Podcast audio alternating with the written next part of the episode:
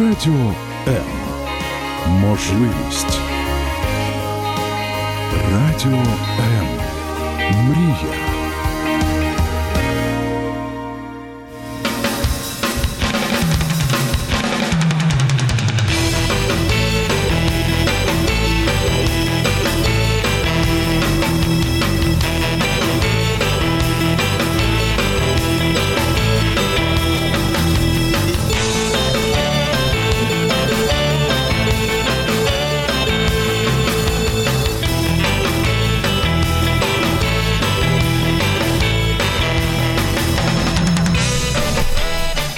Всем добрый вечер. В эфире э, передача «А смысл в чем?». С вами сегодня, как обычно, по понедельникам 18.00 Владимир Жерновой, бизнес-коуч, бизнес-психолог и коуч. А, два раза повторил одно и то же. Это уже означает, что уже вечер, и я заработался. А, сегодня тема, которая, которую ждут многие руководители компаний, а, предприниматели, которые в будущем хотят стать большими и важными руководителями. И тема нематериальная мотивация, то есть как мотивировать персонал, как мотивировать сотрудников на работу, как вовлекать их в процесс, как делать так, чтобы сотрудник бежал, делал, хотел, мечтал делать больше, больше и больше, чтобы он в 6 часов уже не бежал домой, а работал до 9 вечера и прибегал на работу в 7 утра. Такая знаете, сказка для руководителей. И вот со всем этим мы будем сегодня разбираться с моими гостями. И сегодня у меня в студии Ирина Синчалова, собственник Вичи Консалтинг, бизнес-тренер, консультант, эксперт по нематериальной мотивации. Ира, привет. Добрый вечер. А также Назаренко Анжелика, консультант э, по управлению персоналом, также бизнес-тренер, бизнес-коуч.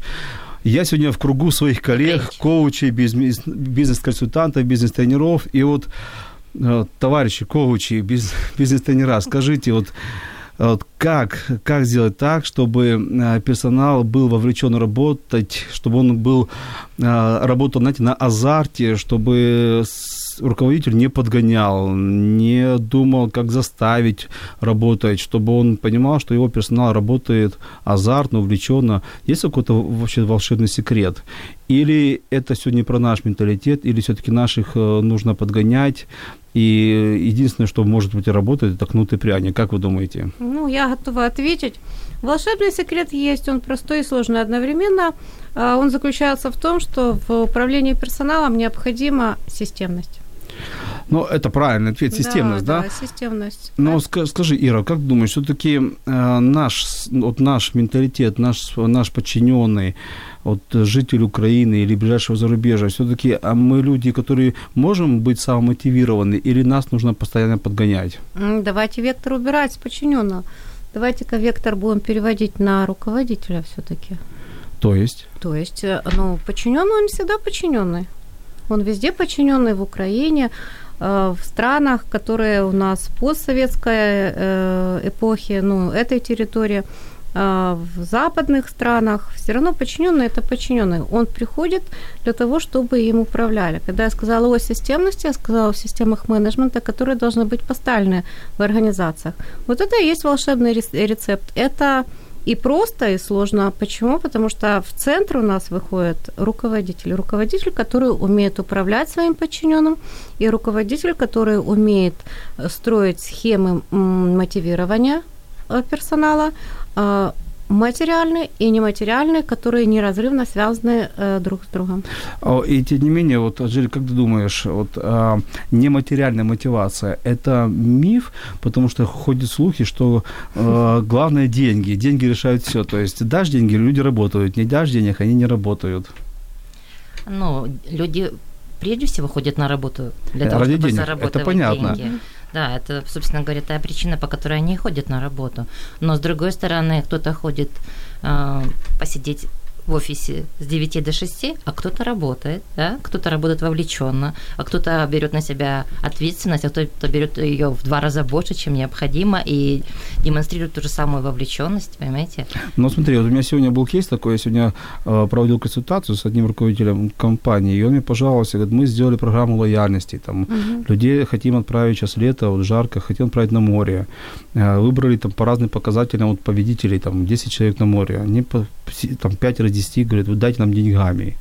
То есть, и я говорю, ну, ну, что, что это? Мы как бы стараемся, стараемся, а люди, кроме денег, по, по ходу ничего больше не мотивируют. Или это просто они неправильно подобрали эту систему? Ну, это как раз и есть нарушение системности. Ну вот а что такое Чем- системность, чем и сбал- э, системность, э, сбалансированности ну, в процессах управления? Когда мы говорим о материальной и нематериальной мотивации, мы должны э, с вами помнить о том, что это есть единая э, целая совокупность всех тех стимулов, которые организация э, направляет на своих сотрудников для того, чтобы они были вначале а удовлетворены, Угу. Б. Лояльны, а потом вовлечены. У нас модно говорить, начинать сразу с верхушек пирамид, не проходя вот эти э, ну, ступени, которые необходимо пройти.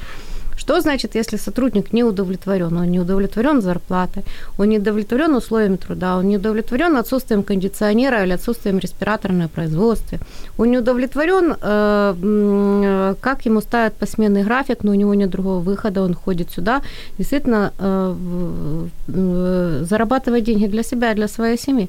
Вот, вот мы не прошли удовлетворенность. Вот, к примеру. Мгм. Вот, вот о какой мы можем говорить волшебной таблетке по э, вовлеченности или по радости того, что ему отправят на море. Ему просто, может быть, в этот момент нужны деньги. То есть ты хочешь сказать, что нужно обеспечить каким-то минимумом, минимум, да? Вот, то есть э, то, что по Маслову, пирамиду Маслова мы говорим физиологические потребности. там, ну, или потребности, гигиенические гигиенические факторы, потребности, так говорят. Да, безопасности, да? да, да. а потом уже мотивировать. А э, здесь же мы, э, ну, как бы логику формирования мотивов не перестроим. Каждый из нас, если он не удовлетворен, он вовлекаться не будет. Мгм. Вот в любую деятельность. Ну подожди, ну хорошо, Совместную. когда, в- когда в компании есть а, два-три человека, это хорошо. Там, ну, 10 человек, это хорошо. Ну, Можно узнать каждого человека а, и сделать его жизнь удовлетворенной. Когда в компании 200, 500, 600, 700, Вот система и должна заработать. Смотрите, а, мотивация это у нас что? Ну, мотивирование сотрудников. Это одна из четырех функций управления. мгм, Системно между собой взаимосвязанных. Первое – планирование, управление по целям. Навык, который стоит на нуле э, своего развития, к сожалению, не сдвигается с нулевой отметки в большинстве отечественных компаний бизнеса. Второй момент – это организация. Организация там, где мы говорим, персонал нужно э, как бы, ну, не просто рисовать правильные структуры, а еще в этом же блоке у нас и оценка, и обучение обязательно, развитие компетенции, то есть это как не мотивирование, да, а как необходимость для организации, чтобы они выполняли. И э, э, те же наши делегирования, фидбэки, вот все это здесь, вот в этой организации, чтобы люди хорошо работали. Опять же таки говорим, навыки, которые во многих бизнесах у нас не развиты у управленческого состава. А почему? Почему? Ведь руководители читают книги, ходят на тренинги, э, к тебе, ко мне, к Анжельке ходят на тренинги, просто посещают бизнес-школы, получают диплом MBA. Э, И почему допускается такая ну, детская ошибка, скажем так, в менеджменте, отсутствие системности? Анжелика, как ты думаешь, почему руководители вот допускают эту ошибку? Я- наверняка я уверен, что они знают, что нужно делать. И эти четыре функции организовывать, плани- планировать, организовывать, мотивировать, контролировать, все знают. На Ну, зубок, да. На зубок На знают. зубок знают, это То есть ты, когда на тренинге спрашиваешь, вы знаете, знаем, там, как ставить цели по смарту, знаем, знаем. Знаем. То есть они все знают. Но вот эта ошибка допускается, что люди в, в большой массе неудовлетворенные. Ну вот моя практика показывает, говорит о том, что, ну, во-первых, э, руководители бывают разные. Они разным путем приходят на руководящую должность.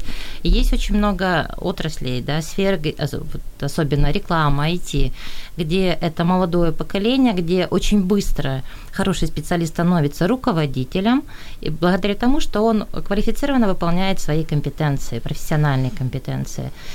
А есть э, такое заблуждение, что хорошим руководителем может быть любой хороший профессиональный специалист. Я более того, вот, особенно, особенно в торговых компаниях, это просто наверняка ошибка, которую допускают все лучшего там, продажника, лучшего торгового представителя ставят на руководящую должность. Без обучения. Без обучения. обучения. То есть, ну, ты ж э, продавать умеешь, наверное, ты будешь хорошо управлять, да? А это же совсем другие компетенции. Абсолютно Сюда другие. подключаются уже управленческие компетенции. И здесь другие навыки нужны. И нужно понимать, для чего и как. Вопрос, почему эта ошибка совершается? По разным причинам. Ну, кто-то хотя не бы- знает, кто-то знает, но не умеет использовать. А, Кто-то считает, э, кто-то еще не приобрел компетенцию Может, управления. может, это просто невежество, Ирина, как думаешь? Невежество Самое- руководителей по, по отношению к своим подчиненным. Ну, смотрите, а когда это заработает все? Вот мы говорим, почему к нам, ближе. к нам ходят на тренинги, а у них что-то там не получается. Заработает только тогда, когда будет воля собственника. Мгм. Поставить эти системы. Ну, когда будет воля собственника. Почему невыгодно ставить? А дело в том, что у нас культура менеджмента очень низкая. Вот, давайте об этом Вот, да, поговорим. вот культура менеджмента, мы же, ну, собственно говоря, что откуда, откуда, откуда все взялись, все равно последствия вот этой вот советской централизованной экономики, когда самая основная была, ну, основной стиль, и другой был не нужен, это директивное управление. То есть я начальник, ты дурак. Я начальник, ты Да. дурак, я красный командир. Мгм. Вот. Люди винтики. Инициатива не нужна, все запланировано. Конкуренция как раз-таки не нужна, потому что ну, это опасно было Шеф, всех шеф условиях. всегда прав. Шеф Проще всегда прав, да, он сидит в большом кабинете, у него секретарь. Это же те стереотипы, вот что значит культура менеджмента, стереотипы, которые до сих пор существуют. Большой начальник, большой кабинет, к нему тяжело попасть, он будет важно, он будет проводить совещание, он будет говорить сам 40 минут, люди будут засыпать, его не слушать, а он будет думать, что он крут. Это все неправда. Более того, мне кажется, что это как-то элемент какой-то дедовщины. Потому что ведь раньше этот, этот руководитель был подчиненным, ему явно не нравилось, как, как им управляли, но когда он становится руководителем, он почему-то совершает те же самые У ошибки. него не было другого образца для То есть он так научился. Да. Да. Ведь откуда э, наиболее ценные руководители э, ценятся у нас, это те руководители, которые, ну, э, им повезло в свое время, там они выросли в, в компаниях с иностранными инвестициями. Мгм. Да. Когда к нам заходили компании с иностранными инвестициями, с другими системами менеджмента, и они там формировались, они там учили, они видели там другие управленческие примеры были, и они в состоянии быть тем лидерами команд, ну, э, э, лидерами. На тренинге, вот на моем тренинге развитие управленческих компетенций, который ведется на рынке 15 лет, все еще приходится доказывать, что лидер и руководитель это, это одно и то же. Мгм. Вот.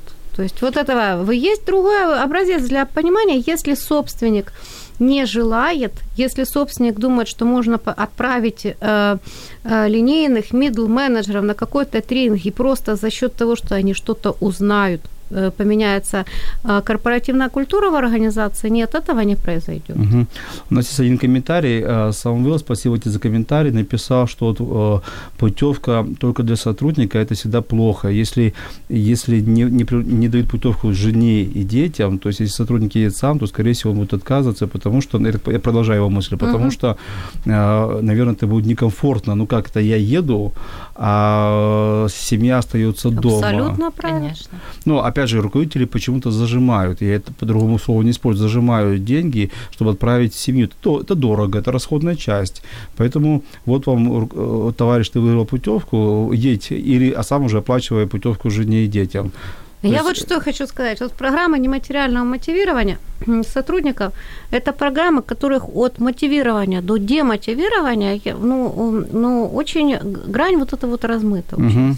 Вот они хотели сделать как хорошо, как лучше своим путем. И, наверное, даже хотели сделать как лучше. Они наверное, хотели, старались. но не понимая сущности. И, во-первых, у нас очень низко ценится, ценится очень низко все-таки человеческий фактор. в Мгм. организации. А почему? Смотрите, я думаю, что и ко мне, я уверен, что и к вам лично, каждый из вас обращались и, и просили, найдите нам э, инициативных кадров. Обращались? Конечно. обращались, где взять продвинутых, где взять умных, где взять. И тут же мы говорим, что они же их и не ценят, подавляют, а, демотивируют. Анжелика, ну поделись своим наблюдением, почему это происходит? Вот ты у нас сегодня будешь доктором, вот, дай диагноз. Я считаю, что некоторые собственники, у них есть иллюзия того, что они готовы к изменениям. Они хотят, возможно, внутри этих изменений и э, думают о том, что они готовы. Они привлекают к себе компетентных, инициативных сотрудников с другим мышлением, но которые несут им другую экспертизу, но при этом не готовы использовать эту экспертизу на практике. Это, э, это страх конкуренции? Ам,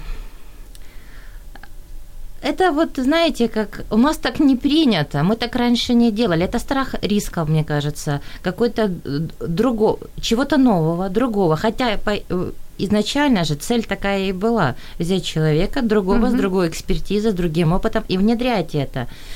А, но здесь еще нет внутренней готовности когда есть... И что происходит с этими сотрудниками инициативными? Они приходят, у них достаточно хорошие заработные платы, но им там не интересно, Мгм. понимаете? Они говорят, а зачем вы нас пригласили, если наша инициатива... Вы говорите, ну хорошо, вы высказались, прекрасно, а мы поступим так, как мы раньше поступали, будем делать по-своему. Ну, Давайте, давайте, подожди, давайте стану адвокатом руководителя, ну, хоть на время Ну, адвокатом. давайте. вот э, приходит молодой, молодой парень там, или девушка, очень инициативная, с идеями, говорит, давайте поступим вот так, вот так, вот так. Понятно, что инициатива рождается очень быстро, особенно есть такой тип новаторов, которые, Да. у которых идеи по- появляются ровно столько, сколько они делают вдох и выдохов. Да? И вот руководитель думает, сейчас я, сейчас я рискну, но я руковожу бизнесом, там миллионы бизнесом, и мой риск может быть миллионный риск, потери может быть. Поэтому я послушал, увидел, что в них есть риски, поэтому принял решение не рисковать. Я вроде бы как бы демотивировал человека, то есть не принял его совет или идею какую-то. На самом деле я в своей голове просто оценил риски и понимаю, что риск больше, чем, э, чем возможностей. Ну, вот у меня есть комментарий, поэтому Мгм. по вот именно такому типичному поведению, оно действительно типично. А это происходит из-за того, что наш бизнес живет как? Ну, живет фактически одним днем. Если говорить э, в рамках ну, терминологии, да, у нас бизнес работает на операционных целях. Мгм. Когда у бизнеса у нас есть краткосрочные цели, то есть это цели, ну, или планы, да, на год или на три, они считают себя очень крутыми. А долгосрочных э, на самом деле нету. Смотрите, когда нет долгосрочных целей, тогда у нас руководитель э, не видит стратегии. Тогда он не понимает, вот эта инициатива сотрудника, Мгм. она как, ну, будет э, работать в плюс или она действительно отработает в минус. Или сегодня минус, но завтра будет плюс. Да, или, Это, или это не затрата, Мгм. а инвестиция. Поэтому, Мгм. опять же таки, как я прокомментировала с самого начала, системность, системности, системности у нас нет. Мгм, мгм. Хорошо. А вот недавно я услышал другую крайность, ну, наверное, крайность. Японии, японский менеджмент научился планировать на 300 лет вперед. Это что это? Откуда такие данные на Я, я, я, я, я вычитал в интернете. Я В думаю, Фейсбуке? нет, не в Фейсбуке. В Фейсбук, Фейсбуке э, такое пишут. Нет, не в Фейсбуке. Я вычитал в просто, интернете э, по японскому, что они научились планировать 100, 200, 300 лет вперед.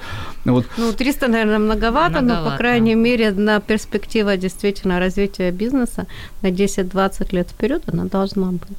Может, потому что у нас страна еще пока не знает, как будет жить через год, и пока в в стране постоянно такие колебания, может, поэтому бизнес и построился, что нет смысла планировать на 10 лет вперед, потому что не знаем, где наша страна будет. Неправильная позиция.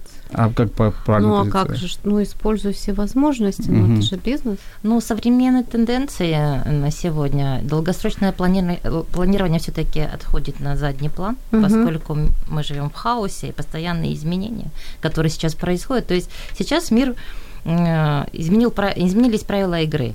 И поэтому, когда особенно бизнес большой, и он э, развернут хорошо, и сменить направление или вектор движения сложно, особенно когда ты запланировал на 10 лет. Сейчас все-таки 3 года. Но хотя бы если бы на 3 года планировали, тоже был бы результат, Владимир. Мгм. И вопрос же заключается в чем? Мы даже должны понимать с вами планирование. Вот, Анжела, я дополню.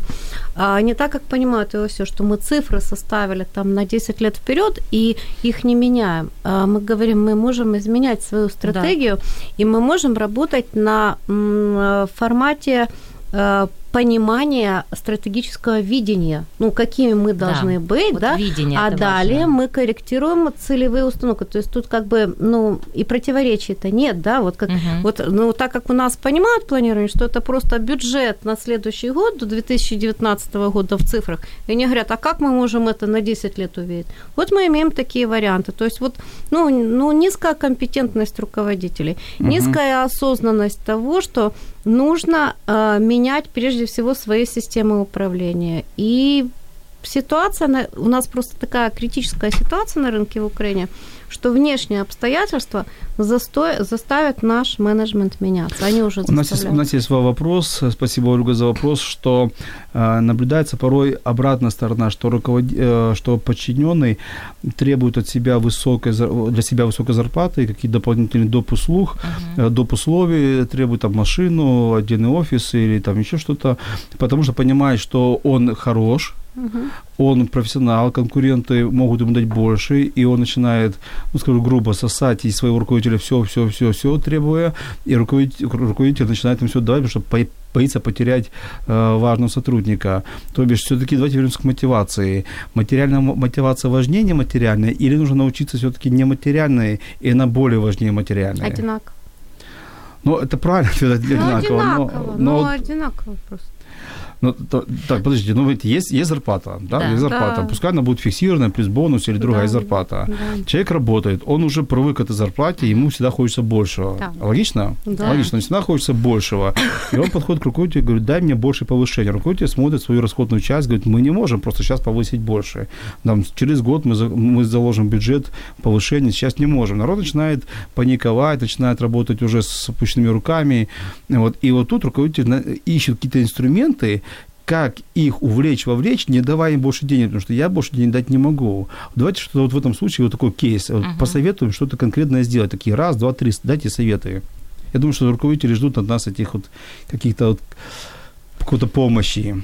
Но нужно понимать, во-первых, а, почему не могу, э, сколько денег и почему не могу дать больше. Ну, угу. Даша, э, тут очень просто. Даже, даже одному две, завтра придет второй за пять. Хороший, правильный э, поворот. Да, да, но я, я буду защищать периодически, потому да, что Даша одному две, придет второй за пять, дашь пять, придет за десять. И завтра у тебя будет не, не комет, а в касса у тебя будет завтра ну, просто. Ставлю вот буквально маленькую просто фразу, опять же таки.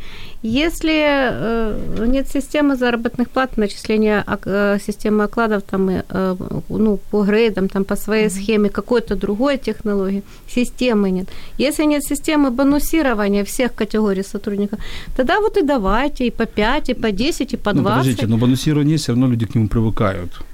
Нет, так за достижение цели, вот здесь Анжеле э, угу. передам слово-то, потому что она с этого начала. Почему я не могу помочь? Какие цели оста- э, поднять? На самом деле, ведь если сотрудник а, может принести больше да. прибыли этому же руководителю, даже в рамках отдела, не говоря уже о компании. И он приходит, э, ну, во-первых, нужно приучить сотрудников не приходить просить, а замечать их достижения и отмечать их да. до того, как они пришли просить. Потому что это вот тоже ошибка современного нашего украинского менеджмента. До тех пор, пока свой работает, Э, на, на зарплату ниже рыночной, я даже не буду с ним поднимать эту тему. Угу. А если вдруг он уйдет, придется взять другого, в два раза дороже, к сожалению, потому что рынок вырос. А вот здесь нужно тоже соблюдать этот баланс, баланс и понимать, и своих людей ценить. И... Ну, я понимаю, что если, допустим, это там занимается продажами, то есть мы можем сделать ему бонусов, процентов от продаж, то есть тут все проще. Бухгалтерия, или, а, например, кладовщик, или, или логист. У них нет процентовки, нет бонусов. А. Вот, вот отличный вопрос. А смотрите, а, давайте разберемся на уровне ну, всех верхних финансовых показателей организации, что интересует всех. Просто доход – от отдела mm-hmm. продаж, или показатели прибыли, ну, раз, ну, которые там формируются. Ну, правильно образом. прибыли, конечно. Да, прибыли, да, что прибыль для простого элементарного понимания, это что доходы минус затраты. А ключевыми моментами всегда есть э, в компаниях не только увеличение объемов продажи или производства продукции, а снижение показателей себестоимости продукции, снижение показателей себестоимости процесса. Элементарно. Как? Элементарно. Система налогообложения. Система налогообложения. Тут, я...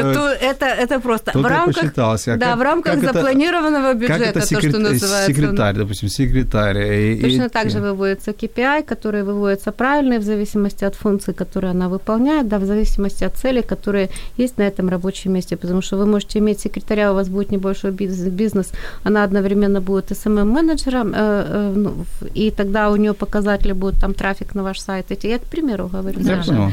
Да, а будете, можете иметь секретаря, который является вашим личным персональным помощником, и тогда там совершенно другие показатели, которые будут касаться отсутствия сбоя в бизнес-процессах организации. Это, это все делается просто. Мы буквально пару секунд уйдем на музыкальную паузу. А вы не, не, не переключайтесь, мы вернемся буквально через 30 секунд. Мы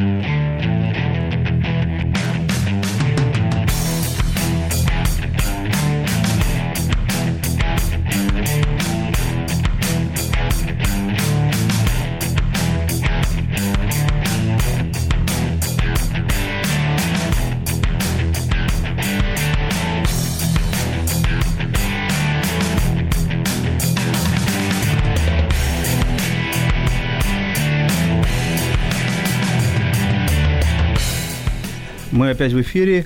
И э, я напоминаю, э, телефон нашей студии 0800 210 018. Звоните, э, пишите комментарии, задавайте вопросы, мы с удовольствием ответим. У нас в гостях у меня сегодня Ирина Синчалова, собственник компании Вичи Консалтинг, бизнес-консультант, и Анжелика, Анжелика Назаренко, консультант по вопросам управления персоналом, бизнес-тренер. И сегодня мы говорим о мотивации. Мы ищем вот эту формулу, где же этот баланс материальной и нематериальной мотивации, и как правильно вовлекать э, сотрудника вот в работу, как его вовлекать, как сделать так, чтобы он был лояльным. И давайте поговорим о лояльности. Что такое лояльность сотрудника? Все руководители ожидают, чтобы мой подчиненный был ко мне лоялен. Что это? Угу. Смотрите, ну я готова ответить на этот вопрос. Лояльность – это серединка между удовлетворенностью и вот той нашей вовлеченностью, которую все хотят. Давайте поэтому, что такое удовлетворенность? Сотрудник просто удовлетворен. Ему нравится. Да, да ему, его удовлетворяет. Он, он доволен. Он доволен, он угу. доволен заработной платой, рабочим местом, коллективом, руководителем, коллегами. Он угу. удовлетворен. То есть, смотрите. Процессом, который он да, делает. Да, и процессом. То есть уже здесь работают материальные и нематериальные факторы. Он удовлетворен как материальными, так и нематериальными. Что такое лояльность? Лояльность – это такое состояние сотрудника, когда он э, не просто доволен, а он уже готов рекомендовать свою компанию своим друзьям. То есть уровень вот этого «мне здесь хорошо» повышается на градус. Дальше. Mm-hmm. Самое основное еще показатель лояльности, когда он готов, компания, там, организация, ну, прощать ошибки. Но все равно, как мы потребители, вот нам нравится какая-то mm-hmm. продукция, да ее нет на полке, мы готовы это простить, купить завтра, да, там что-то еще такое сделать. А вот вовлеченность это когда уже сотрудник готов инвестировать свой ресурс, временной ресурс, какой-то еще ресурс в процессы, которые проходят в организацию, в совместную деятельность. Вот такой это, Ирина, уровень я, осознанного, я перебью, осознанного вот, хорошо. Я очень часто от руководителей слышу такую фразу, что лояльный человек – это тот, который, когда начинает колебаться э, рынок, и когда угу. компания колеблется на рынок, она, она вот, вот сейчас вот рухнет или и переживает какие-то трудности, то лояльные сотрудники – это те, которые не бегут с корабля, а да, а готовы да. терпеть Готов, трудности, ну, готов, пройти какой-то да, путь. какой-то путь пройти, как вот простить ошибку, трудности да, да. вместе пройти. Так да, вот, вот смотри, а, я понимаю, что что лояльность можно сделать равно любовь к компании. Да? Ну, может быть. И, и тогда получается, что если я люблю свою компанию, я к ней лоялен, то я готов терпеть трудности. Если я э, понимаю, что мне от компании нужны только ЗП, то есть заработная uh-huh. плата, и больше ничего, uh-huh. да, вот, может быть, нематериальная мотивация, она и способна поднять эту вот, э, эту вот э, лояльность? Ну, еще раз. Нематериальная мотивация вместе с материальной начинают вот работать у нас вопрос, с уровня удовлетворенности. А как раз у нас Ольга, Ольга да. задает вопрос, как разделить, где найти этот баланс, вот, как просчитать что на данный момент важнее, материально или нематериально? Как это просчитать?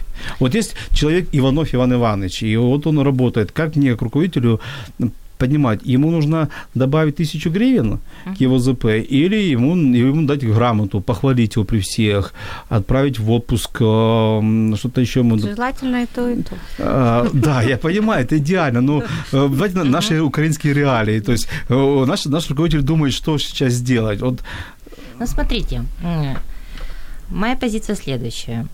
Если мы говорим о материальной мотивации, да, то мы э, всегда смотрим на рынок, потому что он диктует условия, и уровень заработных плат тоже.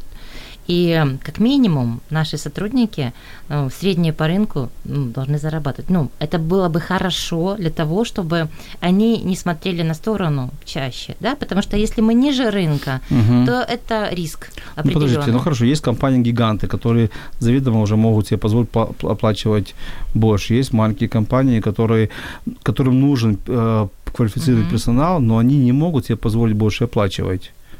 Согласна они, с вами, они, что... они постоянно в зоне риска, что от них идут люди. Они не только в зоне риска, эти риски, они становятся реальными угрозами, тяжелыми временами для компании. Угу. Так и есть на так самом вот, деле. Вот, да. Давайте таким вот э, таким компаниям, руководителям, владельцам посоветуем что-то. Ну, что а, сделать? Я хочу закончить давай, свою давай. мысль, да. Угу. Если говорить о нематериальной мотивации, то здесь на первый фон, все-таки на первый план выходит руководитель. И от того, насколько он компетентен, я объясню, что я имею в виду.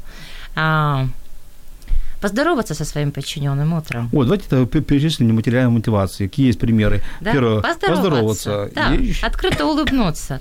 А, оставить дверь открытую в свой кабинет. Назвать по имени. Назвать по имени, да. А Да. поблагодарить. Просто поблагодарить. И если это переписка, то написать спасибо. А знаешь, Вот они обычно говорят, за что? Это их функциональная обязанность. За что благодарить?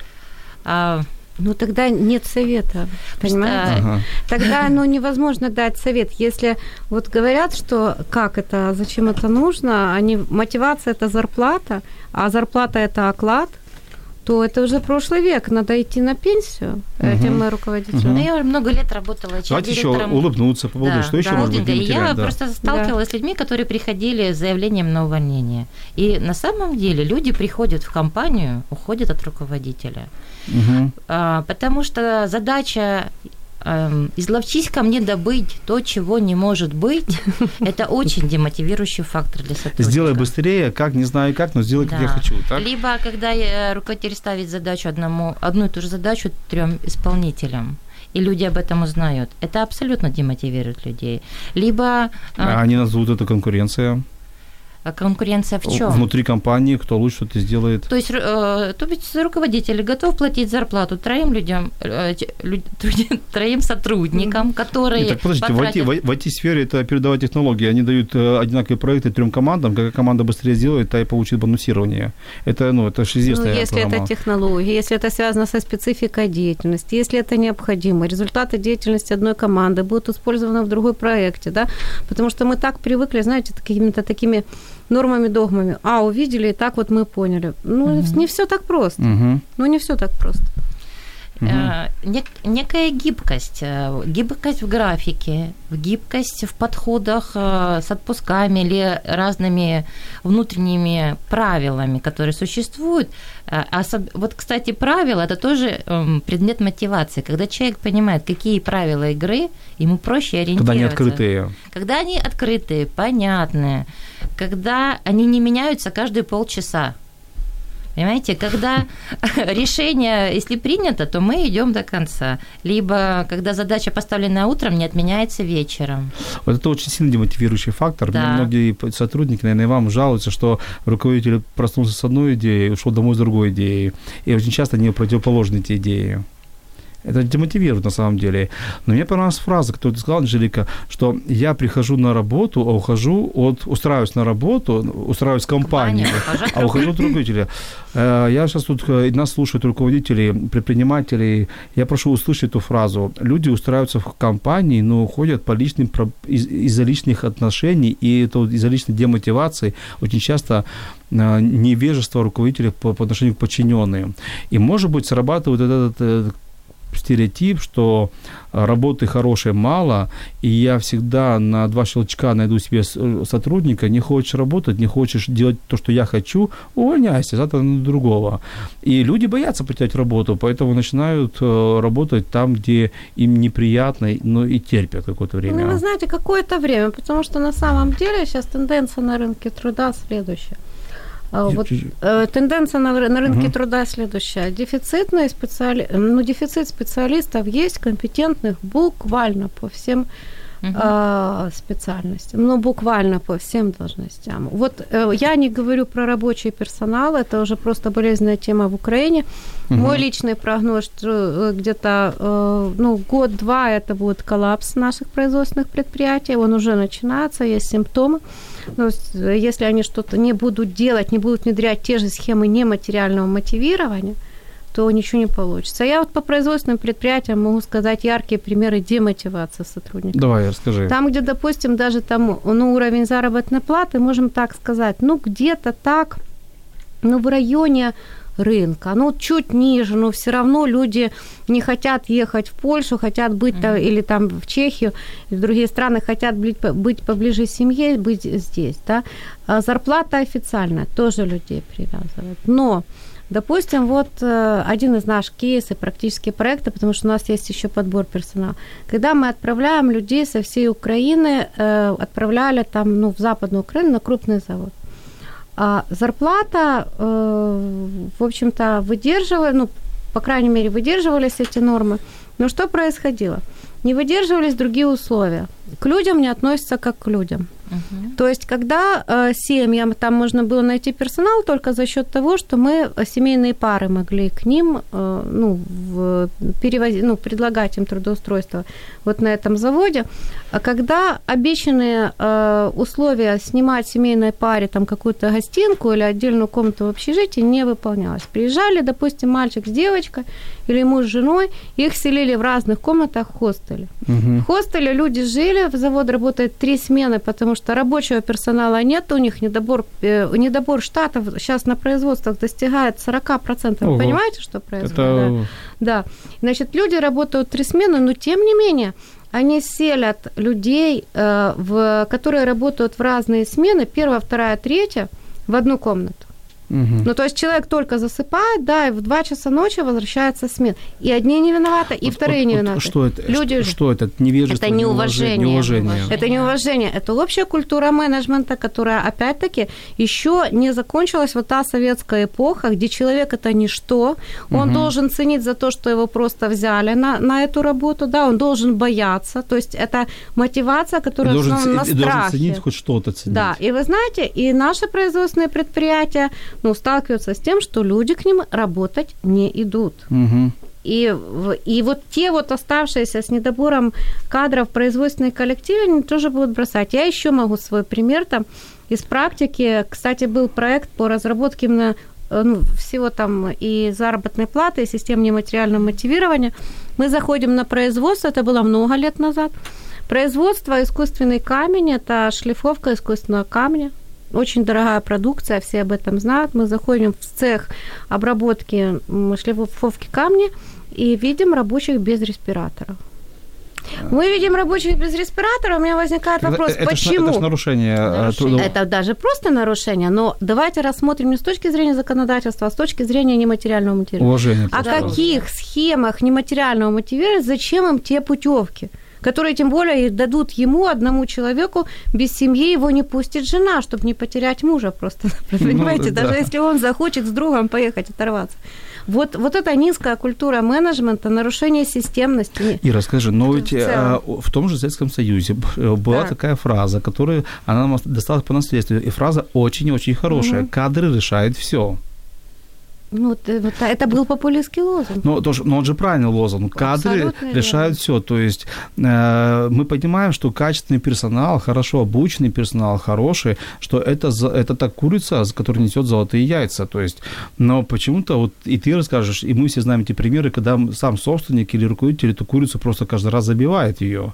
А собственник у нас, знаете, что не осознал? Он у нас не осознал, что построение, вот он думает, что он отправит своих руководителей на тренинг, и все изменится волшебным путем. Причем завтра. А когда, завтра. Да, завтра. Угу. А когда, оказывается, нужно внедрять угу. систему управления по целям, а это необходимо менять программное обеспечение, дорабатывать, ставить модули. О, это деньги. Необходимо внедрять систему там адаптации, оценки персонала. Оценка. О, это необходимо что делать? Это необходимо расширять штат отдела персонала, необходимо покупать программное обеспечение, необходимо выделять ресурсы, на, даже не на внешних тренеров э, Свой дополнительные. О, это деньги обучение систем наставить в компании, да вы что? Да вот а, два тренинга им по продажам заказали в год. Я тебе скажу, более, да. того, более того, я слышу фразу «научи моих», там, да. дальше нецензурная брать, да, «научи да, моих». Да. Я говорю, а вас? Не, меня не надо учить, ты научи моих. Угу. Да, то есть это фраза, когда мы, э, руководитель думает, что обучив какой-то ну, персонал, сразу компания все изменится. Хотя бесплатно, мы знаем, бесп... бесплатно. Он уже заплатил за то, чтобы... И самое главное, что он подумает, что виноваты эти люди, которых он... Нет, тренер, да. тут тренер, виноват а, тренер. Тут ну, да, ты, тренер. да, ты прав, Всегда да, виноват знаю, тренер. Да, и тренер. Э, самое да. интересное то, что ну, мы знаем, это тоже пословицу, которая нам досталась опять же Советского Союза, что рыба гниет и руководитель эту пословицу знает, что рыба гнет с головы, но почему-то он эту пословицу не соотносит к себе он соотносит к кому-то, соотносит всегда там, к другим руководителям, uh-huh. а что проблема в моей компании из-за меня, то, что я не уважаю подчиненных, вот это мы не замечаем. Но мы же уйдем на короткую музыкальную паузу и вернемся буквально через несколько секунд. Не переключайтесь.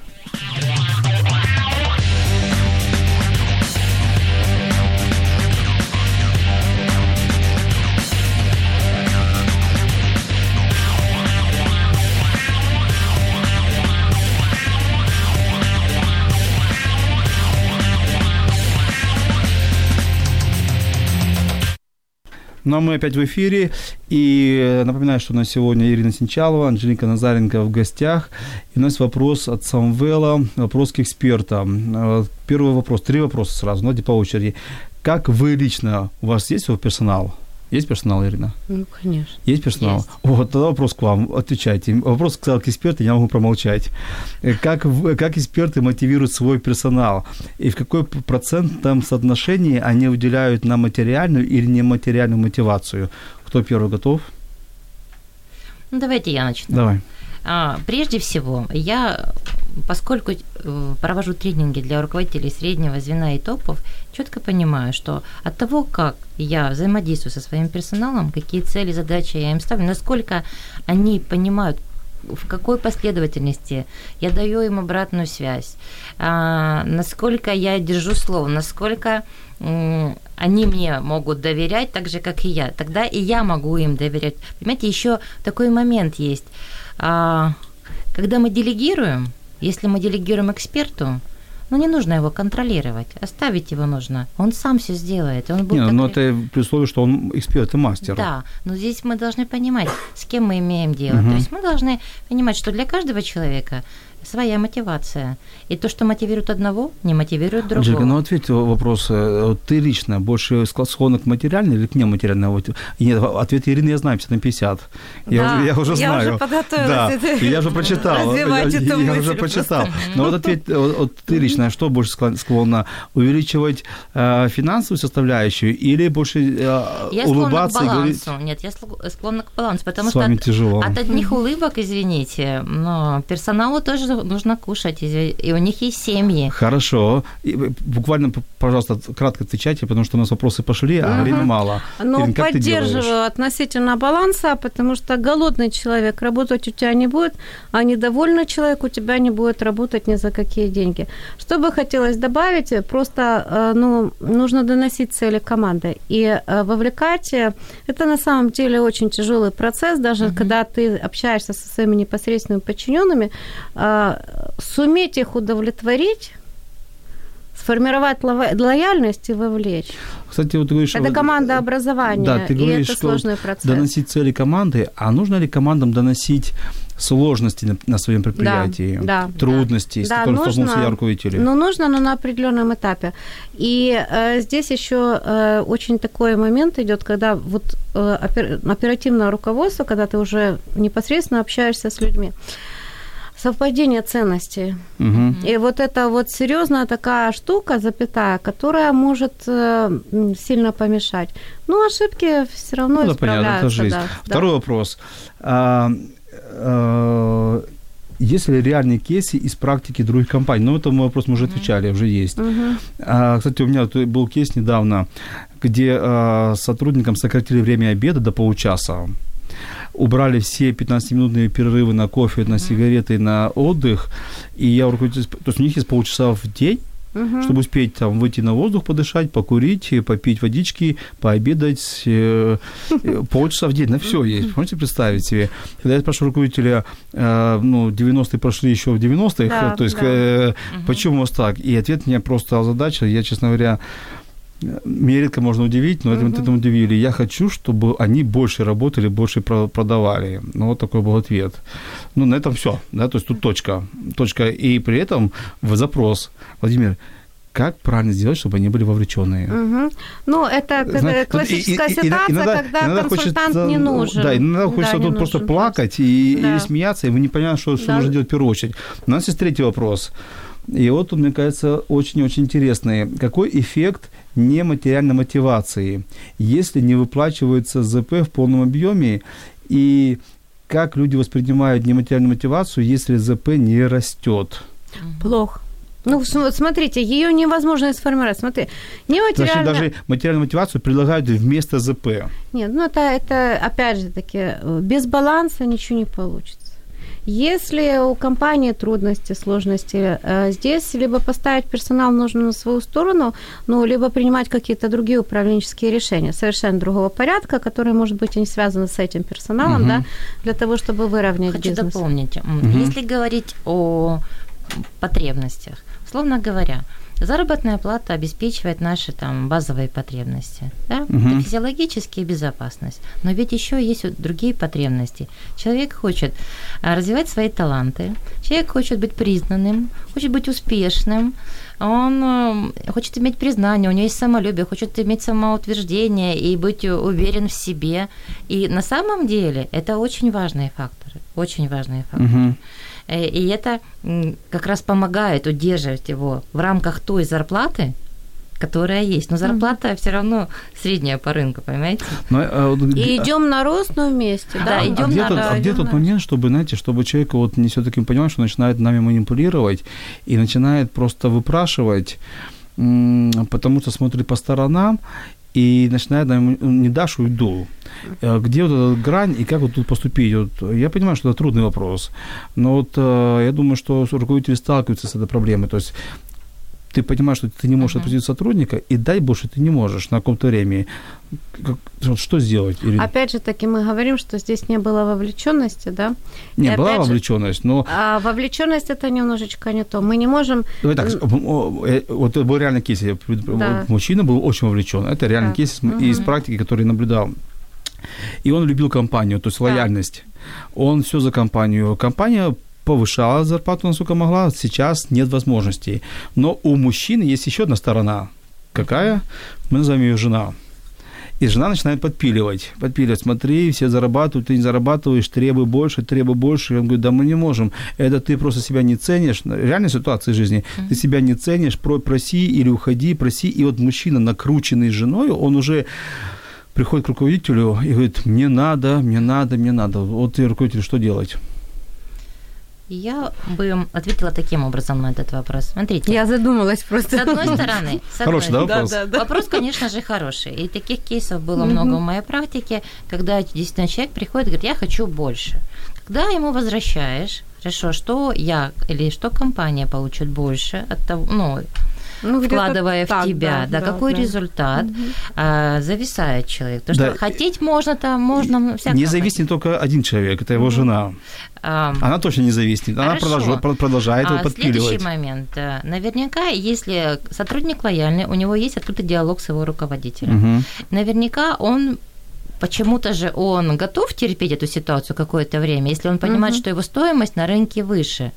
Ну, во-первых, он сработался, у него есть свой коллектив, э, команда, клиенты, которых он любит, привык и так далее, правильно? Мгм. И он готов какое-то время еще так поработать. И здесь опять же мы приходим к тому, что сколько времени он готов быть лояльным.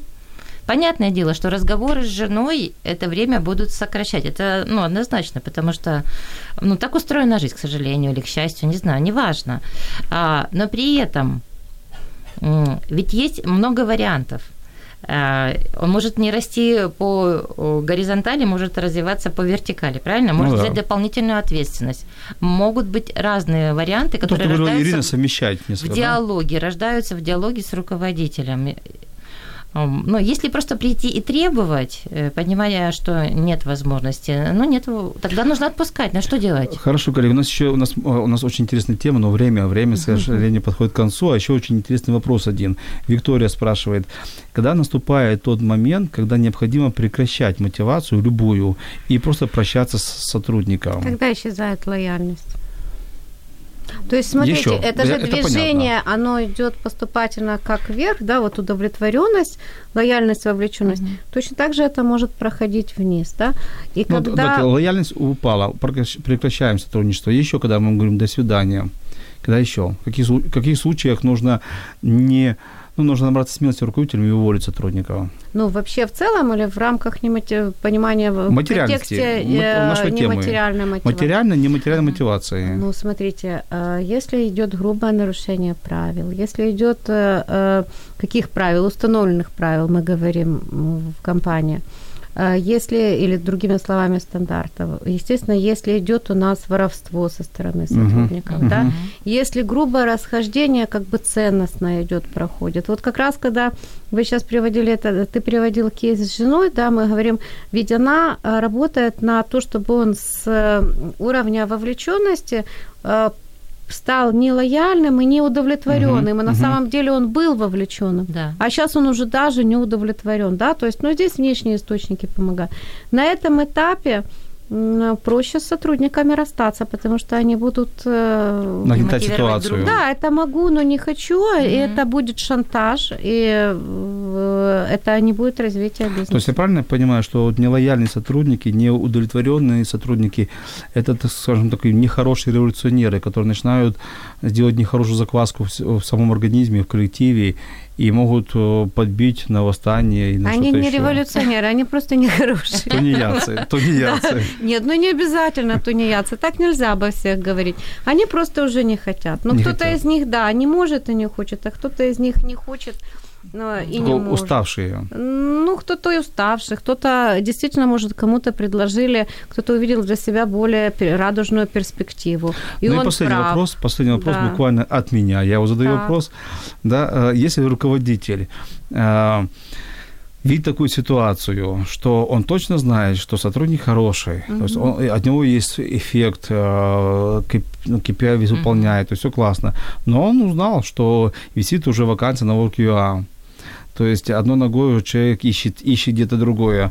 Э, Что мы можем порекомендовать вот такому руководителю? Вот раз, два, три. Какие Прежде рекомендации? всего, разговор. Поговорить. Первый момент разговор. Ну, давайте скажем умными словами, диагностика ситуации почему-то. Так, сложно. второе.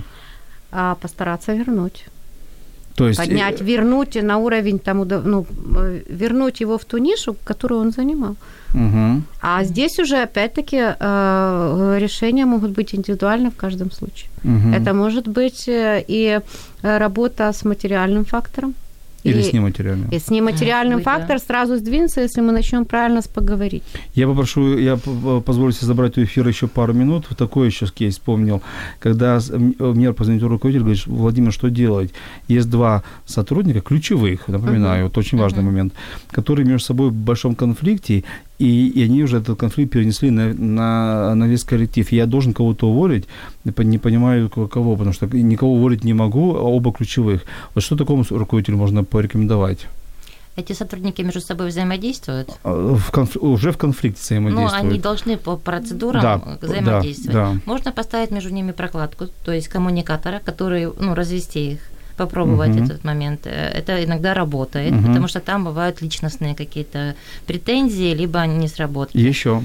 А, Если говорить кого-то увольнять, это, ну, это тоже вопрос а- аккуратно к нему нужно подходить. Не так, что шашкой сейчас кого-то уволим и все. Во-первых, за стол переговоров нужно посадить. Почему? Опять мы говорим о коммуникации, опять разговариваем. Коммуникация. Да, коммуникация. Причем правильная, хорошая, э, протехнологичная коммуникация. А вот все-таки нужно ему общаться самому или просить кого-то из нас, Самому. э, консультантов, помочь медиаторов, тренеров, коучей? Разве что по-другому? помочь, Владимир. Помочь. Потому что разве что помочь, да. Разобраться. чтобы, да, разобраться и научиться делать это потом самостоятельно. Хорошо, большое спасибо за эфир, большое спасибо сегодняшним моим гостям, Анжелике, большое спасибо, э, Ирина Сначала, тебе огромное спасибо, всем спасибо, консультанты, бизнес-коучи, я бы с вами еще общался, общался и общался. Я хочу для руководителей сказать, э, резюмировать наши идеи, что в первую очередь уважать своих подчиненных, уважайте, любите, цените, кадры решают все. Это этот лозунг, который может быть кредо в жизни любого руководителя. Уважать своих подчиненных, воспитывайте их, взращивайте их.